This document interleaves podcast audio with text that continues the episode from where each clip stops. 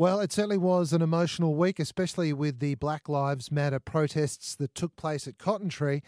I think overall, no one wants to see police hurt people, and we certainly don't want to see any racism throughout our society. But maybe, just maybe, it wasn't quite the right time to protest. That's how Drew at Peregian Beach felt. I'm pretty upset about yesterday's marches, not not for the Black Lives Matter message or movement at all, because if there was no pandemic, I'd be one of the first ones there supporting everybody else. But I watched and viewed those marches in all those cities yesterday, in Australia, overseas, in the Sunshine Coast, with if we're in a pandemic – then what the hell happened yesterday and what is the rationale for the no social distancing, the massive groups of people, the breaking of every type of rule about COVID?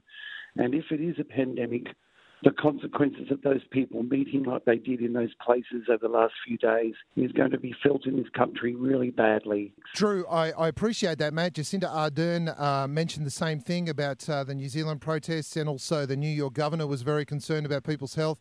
Caroline, you were there yesterday at Cotton Tree. Did you see a lot of social distancing? Yeah, people were doing their best. You know, I mean, you can look through the video I put up, and you can see we're pretty socially distanced. Um, people had masks on. We all had hand sanitizer. Everyone was um, handing around hand sanitizer, and uh, and you know people weren't touching each other.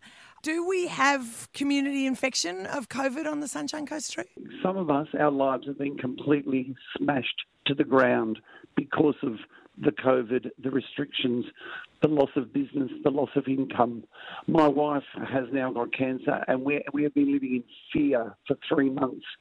Can't leave the house, don't go anywhere, can't work. No, you know, if if anyone else is surviving on JobKeeper, good luck to them. But at the end of the day, is when when it suits people, they can break. When they sit and it doesn't want to suit them, we want to be told every day how we're going to live our life, be locked down and be forced into this type of, of lifestyle.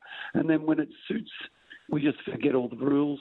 No names, well, no collections of people's names yeah, and sure. phone numbers and who sure. they are and who mixed right. and who touched and all those who want to go out and virtual signal and uh, and put their hands up and raise, good on them. But at the end of the day, many of us are still sitting in fear.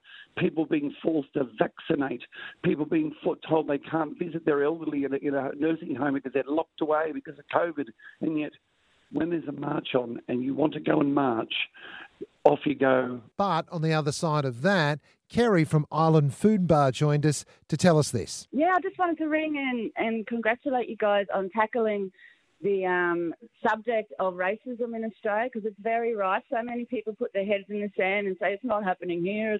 This is in America. Why are they marching? And it was really disheartening seeing a lot of the comments on that Channel 7 page regarding the um, peaceful protests at Cotton Tree. Yep. Um, the racism up here on the coast is absolutely disgusting. So I um, put my, you know, I clap, clap my hands and thank you, Caroline, for going and showing your support.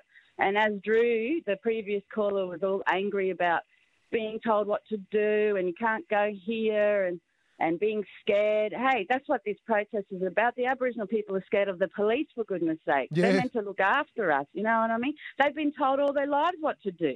Yeah. You know, yeah, I mean? that's right. Can't handle it for a few months. You know. Yeah.